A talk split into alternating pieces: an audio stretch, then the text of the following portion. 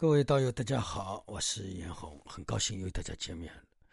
现在，呃，严红依旧给大家分享《西游记》里的真佛教。呃，那么这一集呢是这样啊，呃，悟空呢在太上老君的炼丹炉里，比太上老君啊，呃，焚火烧了四十九天，无火又烧了四十九天。呃，时间到了呢，太上老君准备把悟空从炉里拿出来，啊，那么因呃太上老君的感觉呢，就是说，嗯，呃，你悟空肯定已经是练成那个金丹了，因为当时他吃了金丹嘛，现在你其他的东西都烧掉了，但是那个金丹是不会烧掉的，那么他就把那个炉子打开，打开之后呢，呃就。倒出来，倒出来呢，就滚出一个，呃，黑乎乎的一个东西，啊，什么也看不见。那么后来一看，哎呀，原来悟空没有死。那么当时呢，太白呃，太上老君一看，哎呀，我这样去烧都拿他没有办法，哎呀，那该怎么办？那我想办法，先得把他定住吧，不然他要跟我吵架了。那么悟空呢，从炉里一出来，那个时候，嘿嘿，他说。你看啊，太上老君，你看你能把我怎么样，对吧？我不是好好的吗？呃，对吧？现在既然已经你们跟我为敌了，那我们就打到底吧。我现在就把凌霄宝殿给砸了。那那个时候呢，太上老君觉得闯大祸了。那么他想，呃，念一个咒语啊，把悟空定住，念一个定咒、定语咒。那么他的定语咒还没有念出来呢，悟空一个跟斗已经走了。他到凌霄宝殿去了，太上老君的那个咒语对他来讲已经起不了作用。那么悟空呢，就噼里啪啦就又进入了南天门。南天门的守卫一看悟空又来了，然后悟空呢看到什么都挡，不管三七二十一。那么天上所有的呃那些神仙啊，那些兵将又出来，出来了呢，跟悟空又对打起来。在那个营销店外噼噼啪啪，对吧？打了很长时间。呃，玉皇大帝在营销店里听到外面的声音，啊，一看可能一仔细一听，啊，不对了，啊，原来悟空太上老君没有把他烧死，啊，他又要来闹事了。那现在没有办法把他弄死啊！现在天上没有一个人是他的对手了，那怎么办呢？啊，那个时候玉皇大帝啊就非常的着急。那么那个时候他想到了一个人。啊，就是想到了佛陀，啊，就是如来。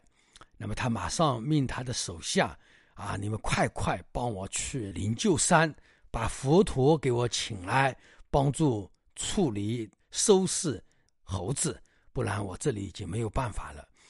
那么玉帝下面的禅令官啊，匆匆忙忙架起迎头，赶到西天啊，赶到西天的极乐世界。那这里西西游记里讲的是。佛陀的灵山是在西方极乐世界啊，这样形容的。当然，这个是故事啊，我们就当这样去讲吧，就当释迦牟尼佛住在呃西天极乐世界吧啊。到了那里之后呢，佛陀那个时候呢就出场了。佛陀呢下面有八个菩萨，对吧？八个菩萨呢有观音、文殊、呃地藏、呃等等啊，反正有八大菩萨，我这里就不讲了，以后有因缘再讲。那么身边呢有呃阿难跟迦叶啊，一直陪在他身边。那么两个人一去之后呢，就向呃如来禀告，禀告了天上出现的一个事情。那么如来跟迦叶跟带着迦叶跟那个阿难呢就走了。他嘱咐八大菩萨：你们好好啊掌管嗯灵山，呃我去去就来，看看那个悟空怎么去收拾他。那么，那个时候，如来呢带着阿难跟迦叶，呃，跟迦氏应该讲啊，来到了呃营销宝殿外面。他说：“大家都不要打了，啊，我来跟那个猴子聊聊天，看看他是怎么回事情。”那么所有的天兵呢就退下。那么悟空呢那个时候，呃，他也是他是很傲慢，但是呢他看到佛陀这个长相非常的庄严，也很大。那么他有一种仰慕的感觉啊，但是呢，他有一种就是自然而然生起一种不敢不敢妄动啊，就像我们人啊到达庙里啊，看到那个佛像一样，看到那个佛像，我们自然就会有一种宁静，因为佛陀的那个像啊，给予我们心里的一种摄受，那我们就不敢妄来，就是。那么，呃，悟空在那个时候呢，也有这种感觉，但是呢，他虽然有这种感觉，但是嘴巴还是不认输的啊。他就说：“你这个胖和尚从哪里来的呀？玉帝都拿我没有办法，你能拿我如何呢？”那么这里面啊有两个，这个故事当中，我想给大家讲解两点啊。第一点，呃，为什么玉帝要去摆不平的事情，要叫佛陀来摆平？第二点，为什么悟空骂如来是胖和尚啊？这两点，我想在这里啊给大家做个智慧的讲解。那么这个里面呢，其实我也跟大家讲过啊，讲过包括观音菩萨的时候，我就已经讲过了。那么在这里呢，讲到了玉帝，呃，就驾真的已经没有办法，他天上的资源啊已经用尽了，没有办法对付呃那个孙悟空了。呃，因为他降服不了他，降服不了他，那么悟空要来造反啊，对吧？那这个呢，呃，其实呢，我前面都说过，悟空是玉帝把他养大的，对吧？最后呢，悟空又来打他啊，呃，这个呢，我们过去的敌人啊，都是自己呃养大的。悟空呢，其实也是呃玉帝把他养大的，吃了蟠桃，对吧？吃了仙丹，吃了那个仙酒仙肉，在这个过程当中呢，悟空的本事。他就越来越大，那么后来太白金星把他放在那个炼丹炉里一炼，他就成了一个活的金丹了。他的本事也反而更大了。人与人之间呢，有的时候在这个情况当中啊，悟空呢好像应该也是有恩将仇报的感觉啊，那么妄为的感觉呢，这个里我就不说了。那么在道教啊，因为天是属于道教嘛，因为佛法也是承认有天的。那么当然佛法里面承认天跟我们。呃，中国道教里面传统文化当中所承认的天还是有所不同，但是呢，也可以合在一起啊，也可以方便，因为到最后儒释道三家合为一体嘛，对吧？那么在这个当中，那么为什么呃吴承恩老先生呃说玉帝搞不定了，要去请佛陀出来？那这个环节是一个其实是一个故事的一个说法，但这里面呢有一个玄机，呃，就是吴承恩告诉我们，也就是道教的。呃，智慧的究竟处呢是没有佛教的智慧究竟处深的，因为佛教的究竟处要比道教更加的深。那么也就是说，道教不能领悟的东西，不能贯通的东西，不能摆平的东西，那么在佛法当中呢，都是可以摆平的。那么这一点呢，其实我们学佛或者说学过道的人，只要你相互一比，就会知道。如果说你只学道教，那么道教我们可能。呃，就认为道教是很好了，呃，那么我们如果学过佛教，那你就知道，呃，比如说儒教在佛教的哪一个层面，那么道教在佛教的哪个层面？那么道教呢，它是一个有嘛，对吧？因为道可道非常道，这个呃，把它这个智慧的把它发展，那么其实呢，还是在我们佛法当中的禅宗的境界，禅宗境界的相提并论这样一个，就是出去了，只是出去了，因为我们。禅宗的境界就是出去了，空境，什么都是空的嘛，他还没有回来，啊，这个感觉回不来嘛，就暂时回不来的境界。所以呢，呃，那么道教的出去只是我们呃佛教里面的禅宗境界，所以呢，就是道教它跟佛教相比，呃，它是没有呃回来的余地，所以呢，佛教要比道教更加的呃究竟一些。所以呢，在这个。故事当中，吴承恩老先生引用了这样一个，呃，方便的一个对应的一个故事，来阐述道教跟佛教之间到底是有相差的，或者说哪一个教更高一筹啊？那么在在这一点当当中，吴承恩老先生把它阐述出来了。那么还有我要跟大家讲的是，悟空看到如来嘛，他说：“你这个胖和尚，你从哪里来啊？”那么这句话，呃，讲到了一个胖和尚。这句话呢，我们大家都不会注意啊。我们在看《西游记》的时候，我们都不大会注意。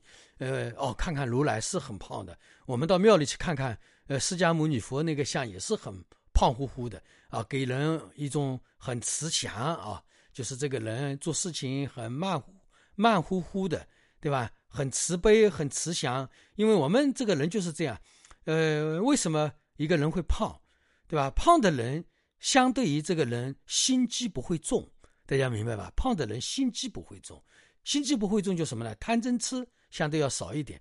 那么有的人很瘦，当然这个也不一定绝对啊，不是说绝对，相对来讲。那么我们有的人可能很瘦，那瘦的人为什么瘦呢？因为他的心机相对来讲要重一些，心机重的人他就不一定长肉啊，因为他的起心动念要比呃多。那么我们叫五心八斗长，就是没有心思的人容易胖，那么这个人心思重的人容易瘦。因为佛法是佛陀如来，他是看清一切真相的，那么不会被一切束缚的，所以呢，他的他就是说是非常坦然的。生活，所以这个人就容易胖。这个呢是对佛法的一个解释。那么另外一个解释，为什么呃佛和尚会胖呢？和尚他另外一点，他是可以不吃肉，也是可以保证身体营养的能量。因为什么呢？出家人是要打坐的。因为为什么他要出家呢？为什么要修行呢？因为修行人也好，出家人也好，就恰恰说明他没有修行嘛。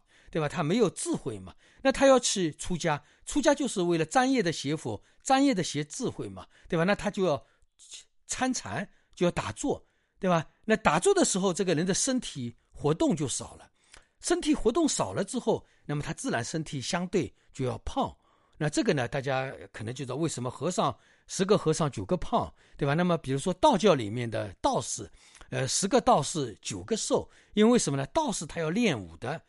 大家明白吧？他要打太极拳啊，是要练剑啊，他是要活动的。所以呢，道教是胖瘦道士、胖和尚有这样一个说法。那么我这里重点讲的是胖和尚，他主要是两点：一点他身体要打坐啊，呃，通过打坐来观修智慧，呃，达到我想要要的智慧，这个是一个。第二个，和尚他慢慢的放下了，慢慢的看清了嘛。通过观察万法，慢慢的看清了万法，看清了万法，他就慢慢的就放下来，放下来了，就我们说这个人就坦然了嘛，坦然了，他的心机就少了，对吧？心机少了，那么自然容易胖，对吧？那么心机重的人容易瘦，所以我们有的时候看人是可以，呃，也是也是我们的一个观察方法。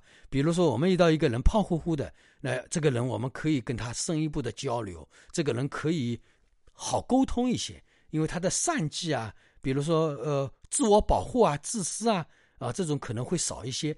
但是这个人脸相很丑陋，啊，或者说这个人脸相很奸诈，然后这个人又很瘦，那这个人可能我们要注意一点。当然，我这个说的不是绝对啊，不是绝对，但是相对我们可以第一个呃眼光可以做这样一个观察啊，这个当然不是绝对。那么另外一点呢，就是为什么出家人要可以吃素，营养也够了呢？那这个呢也是一个方便，因为他。能量的摄持比较少，它应用的比较少，所以呢，我们出家人，呃，他吃素，营养已经是也是能够够的，因为他不用干体力活，他主要就是打坐参禅嘛，对吧？那所以呢，呃，我在这个这一集当中给大家讲解这样两个问题，好吧？希望对大家有利，祝大家吉祥如意。